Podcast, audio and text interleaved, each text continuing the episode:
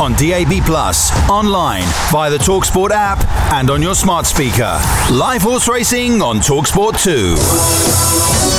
Delighted to say that I am joined by the legend and now ARC winning trainer Sir Mark Prescott uh, a week and a half after the big day at Paris Longchamp. Sir Mark, welcome to Racing Live on Talksport 2. Thank you very much for having me. I'm very, very pleased to be on. Thank you. Uh, it's great to have your company. Take me back to that afternoon on Paris Longchamp with the rain absolutely pelting down, but none of that mattered when she crossed the line. What was that feeling like? Marvellous. I, I have to say it was a wonderful, wonderful day. And um, I, I, can't believe how, uh, how much I enjoyed it. And I can't believe what a wonderful reception the horse got in France. And um, I tottered back in the evening and I, I just couldn't believe she'd won so easily. And uh, I'd also got kissed by two of the leading trainers in France, Monsieur Rouget and Monsieur Fabre. That must be a unique occasion. to have both of them coming up to you, uh, must be that must be a unique occasion. No English trainer can possibly have done that. I was going to say they're not the biggest fans of us coming over there and taking their prize. So uh, clearly they well, were. They, they they couldn't have been more gracious, and uh, it was just a wonderful day, you know. And I hope everybody has a wonderful day in their lives, and that was my wonderful day. Marvelous it was. Well, the ground for the race was awful, but she was traveling powerfully and eye-catchingly well. What were you thinking at the three furlong marker, given the fact that she was pa- traveling so strongly? Well, as you pointed out, I couldn't believe that one of mine was going as well as that three furlongs from home. Never mind in the Arc de Triomphe. So it was a sort of uh, a completely unlikely scenario. And uh, I watched in stunned silence. Um, and uh, it was just marvellous. And she's won uh, six Group Ones now in a row. Uh, she's not been beaten for two years. Um, and uh, it's just been a, a marvellous to train a filly who, who's run a little bit better every single race of her life. She's improved a little bit. And I suppose the old adage of nothing improves a horse more than winning uh, she's probably the best example. Well, the stats boys will absolutely love you because it will now read Sir Mark Prescott, two runners, one winner, 50% strike rate. Follow him blindly in the arc from now on. So your first runner was in, in 2001. Alpinista comes along yes, then. He was a lovely. Yeah. He, he, we had a lovely old horse run a few years ago, and he was just there for the for the joy. He'd won the Magnus and he beat second in the Ebor, and they'd had a wonderful time. And he, but he ran a good race, and we've been lucky there, of course, as well because um, Marsha won the Abbaye, mm. and Confidential Lady won the the, the French Oaks. So uh, for, I've had a few Dunkirks in France, but I've also had three or four good days. I'm going to take that line uh, and borrow that one to use for, for future reference as well. A few Dunkirks. Um, but how you've campaigned her has been absolutely wonderful. And there's a, a, lovely side plot to this as well, which is you know the family incredibly well because you trained Alpinista's mother, uh, Al, Alwilda, you trained her dam, Albanova, who's uh, a sister to a dual champion stakes winner for you as well. Um, so knowing the family as intimately as you do and having had success with them uh, as well, Sir Mark, how does she compare to, to horses previous? And on that, uh, to have a bloodline, and this is one of the special things about racing, is that bloodlines continue. So we're talking about a bloodline that goes all the way back to nine, 97 and 98, I think is when um, the Dam's sister won the champion stakes for you two years in a row. Yeah. To have that continue for, for so many years after, what does that mean to then culminate with the ARC success as well? Well, Miss Rausing, who bred them, uh, she's had this family five generations, and uh, I've trained three generations, as you rightly say. Um, and the first one I had was 36 years ago. So it was a great day for Miss Rausing and for me. It was a, a fantastic day when you've had as long an association with a family and with an owner, family of horses, and an owner and a stud. And uh, the stud's now married, managed by John Oxx in Ireland. And we went over to look at the yearlings um, about four weeks ago, and I think Miss Rausing really got me over there to get schooled by Mr. Oxx as to what to do, as much as to look at the yearlings. did he, did he have any sage words of advice for you? he had absolutely none. You know what a lovely man he is, but um, other than good luck, I think that was as far as we got. But um, uh, uh, Alain Royer Dupre, he rang me on the on the Friday night uh, via a friend of mine who used to ride our amateur horses years ago, called Tony Esler. And Alan rang on Friday night and he asked what the mare's requirements were and all about her. And then he um, he he suggested a, a plan of attack, and I, I, listened to what he said very carefully. So I'm I'm much indebted to him. I was really, and so is Luke Morris, of course, and so is Luke. Yeah, I was just going to mention Luke because I was really taken when I spoke to him uh, during the the York Ebor Festival. Uh, it was the day after he'd won the Yorkshire Oaks. Uh, just how bullish he was about Paris Longchamp.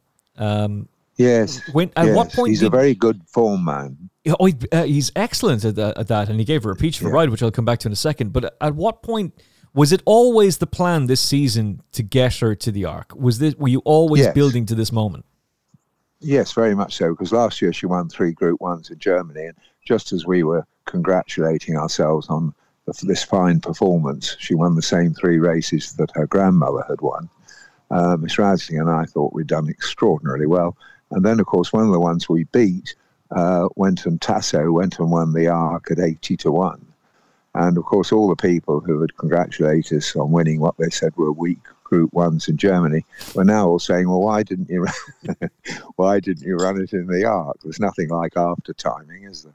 So, um, but they were, of course, right. She was gradually getting to the stage where where that ought to be her aim, and um, and this year everything was around running there. Originally, I'd rather felt we'd go for the coronation and the King George, but she was slow to come in a coat, so we had to do the the Grand Prix de Saint Cloud and um, and the Yorkshire Oaks. But the plan was always to run twice before the uh, the Arc and try and have her at her very very best. And thank God it came off.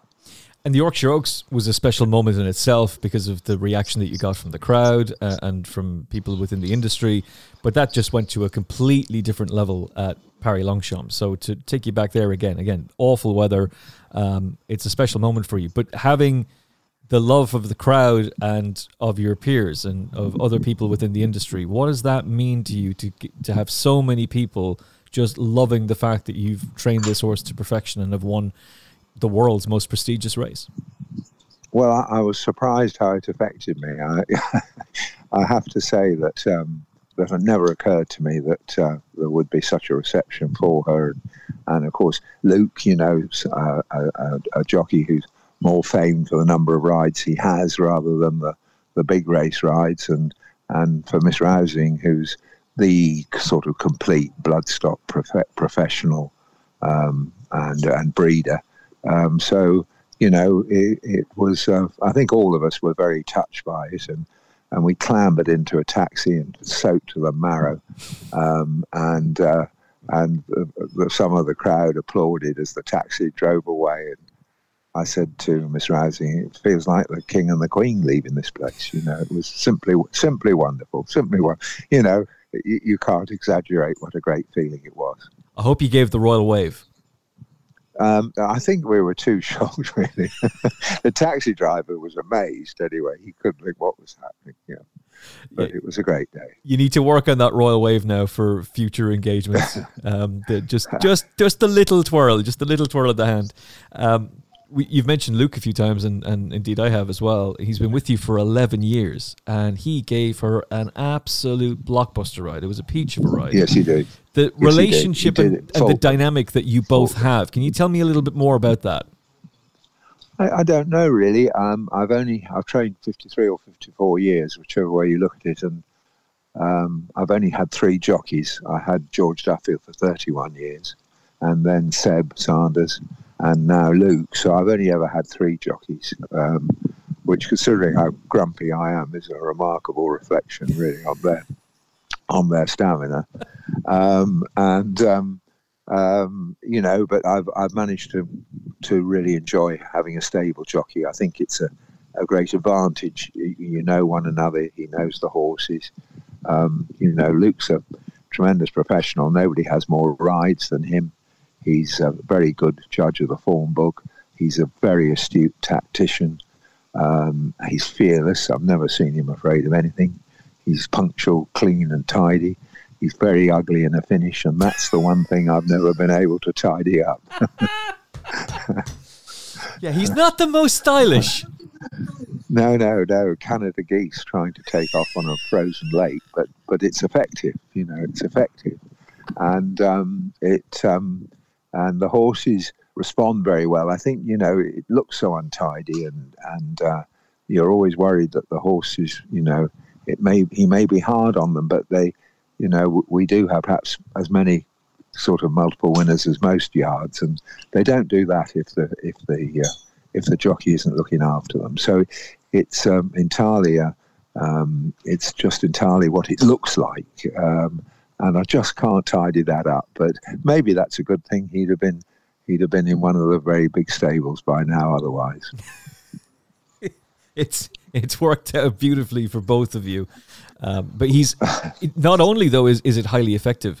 Um, and, and, you've extracted the virtues on him uh, as well. He just he is uh, an incredibly intelligent jockey. Like he knows where yeah. to position a horse at the right time, um, and, and, to get the very best results. And I, am delighted for him because even just listening to some of the, the coverage in the build up, oh, he was at Wolverhampton last night. Well, so were loads of other jockeys yeah. at various other. Yeah. What does it matter where he was riding the day before?